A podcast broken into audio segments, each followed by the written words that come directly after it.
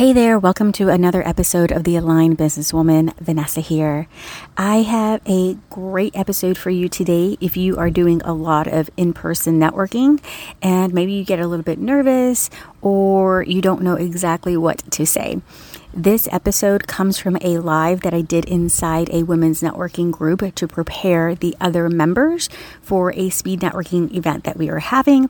So, Let's dive into this and get some juicy tips if you are getting out there and meeting new people to grow your business.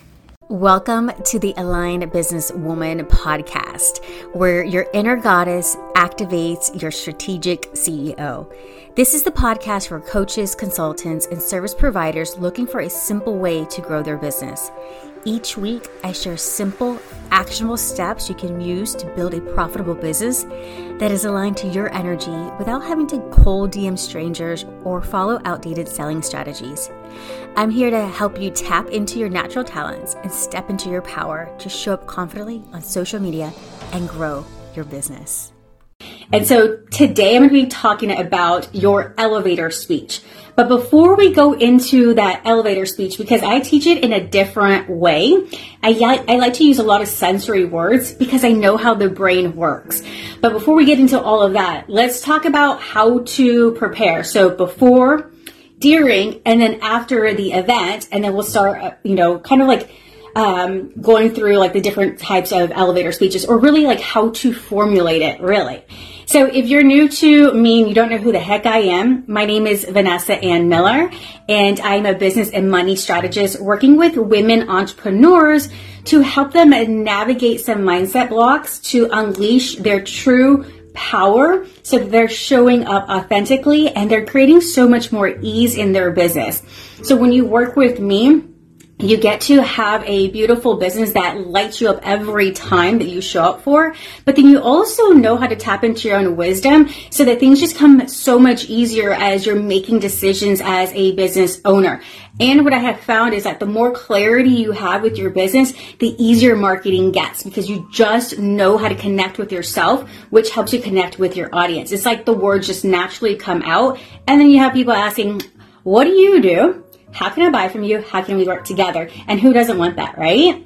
So that is me. I like to hang out in my group, the Aligned Businesswoman Facebook group. So if you're not there, hang out with me there. But let's talk about let's talk about having a plan for your speed networking events. Like what kind of things do you want to experience?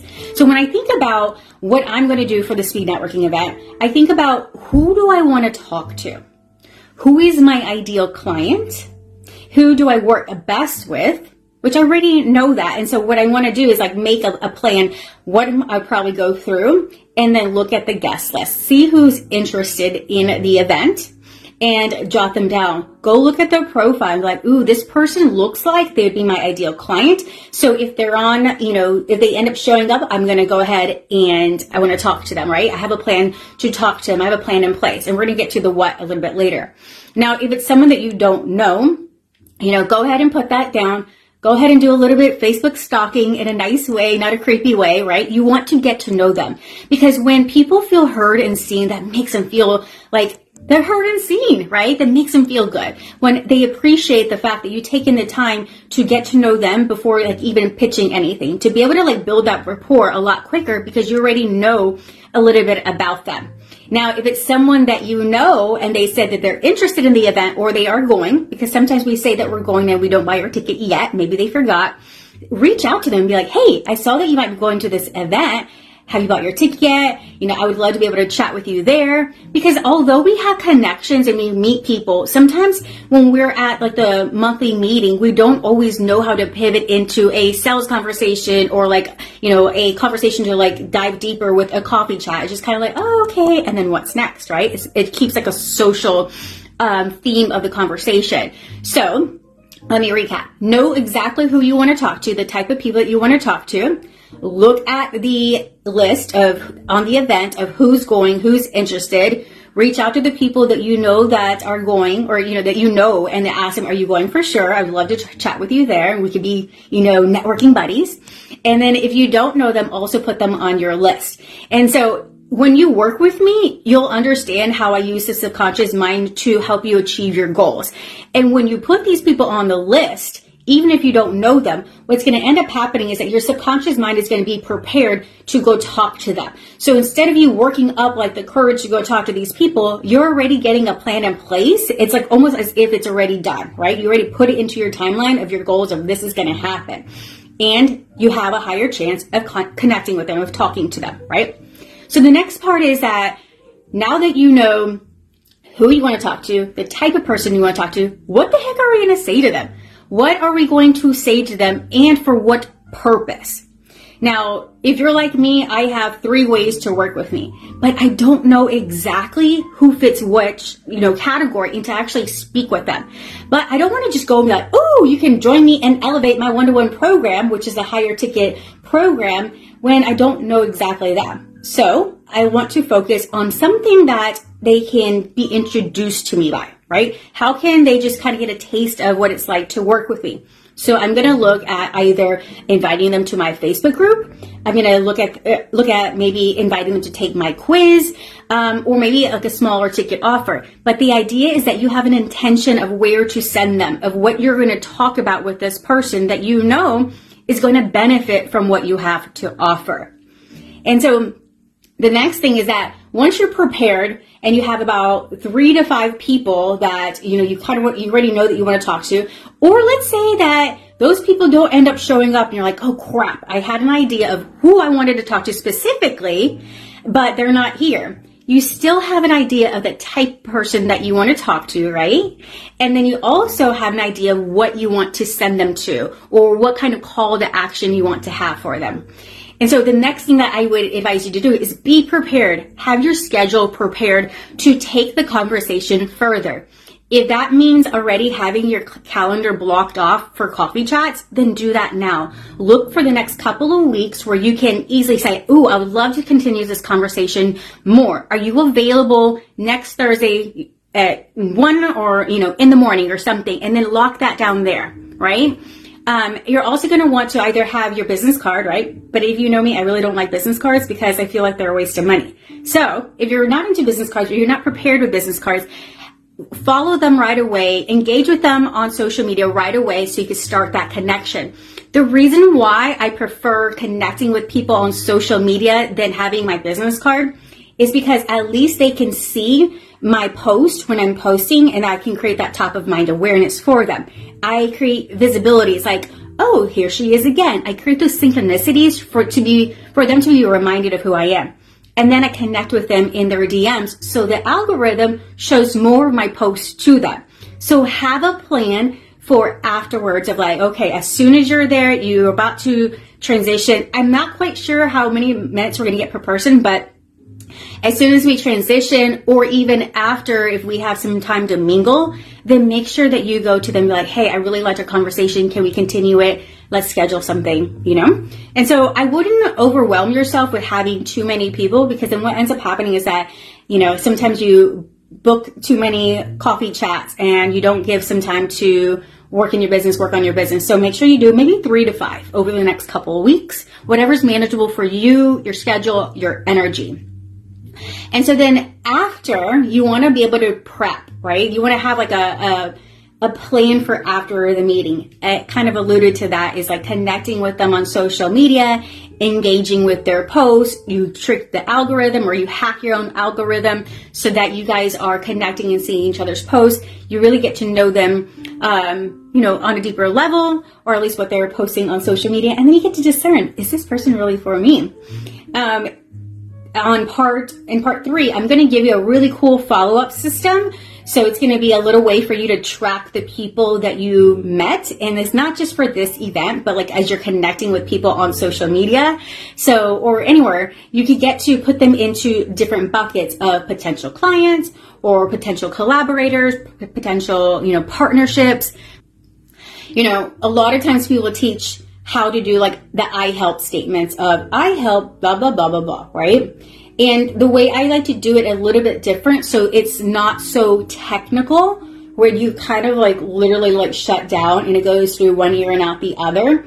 I love to bring um, imagery words into it so that the person can physically respond.